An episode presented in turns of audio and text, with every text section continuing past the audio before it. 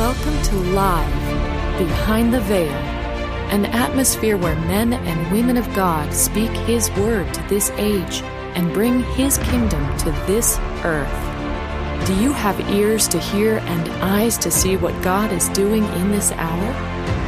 Let us join our host and the family's conversation as the Holy Spirit is unfolding the Word behind the veil.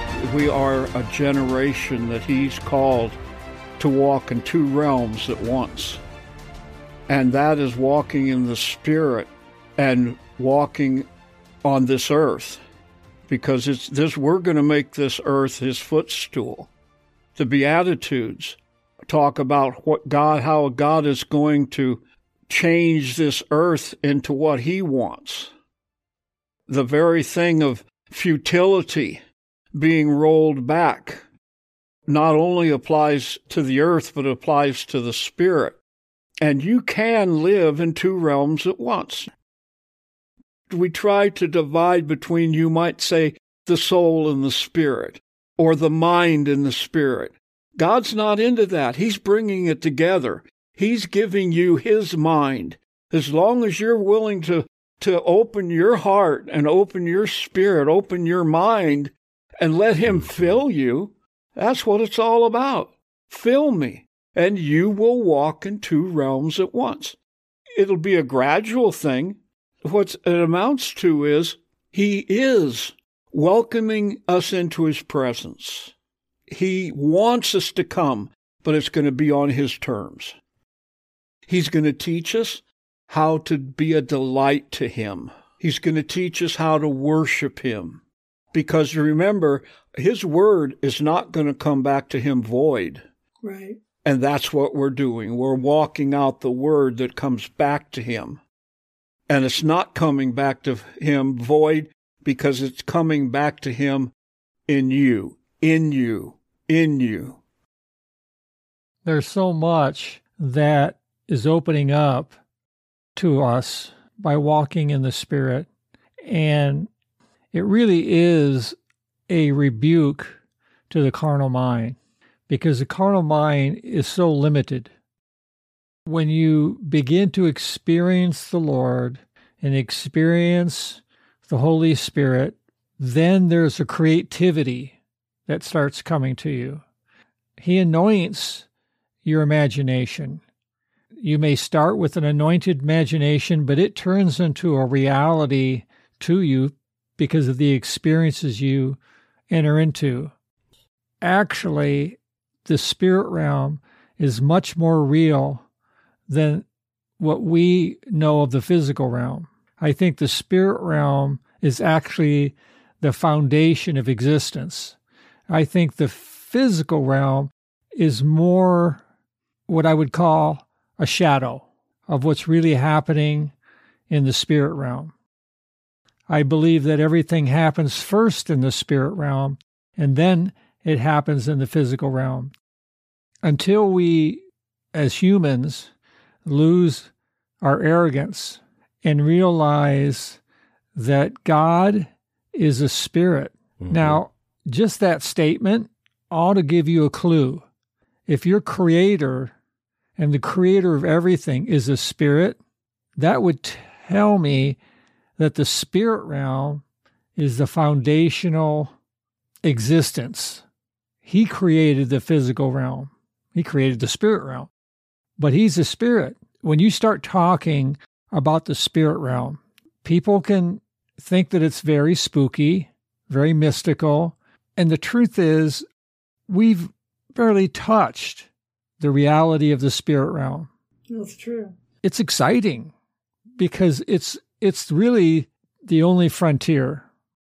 It's where we're going. One of the things that I think has got to change in our thinking, and especially I love what you were saying, Ron.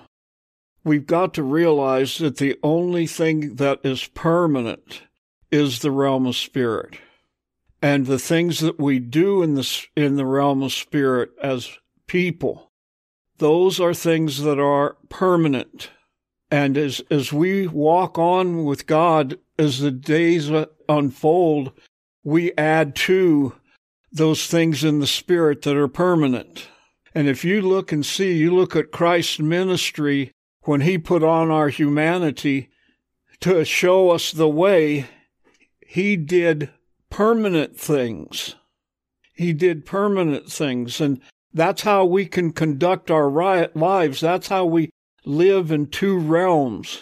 That's how we take our will and we set our will on the permanent things. As we go through our days, God purposely brings you into a place of decision. Right. What am I going to do in this situation? And you let your spirit take over. You're led by the Holy Spirit. You have the wisdom of God. Solomon have it. We have it.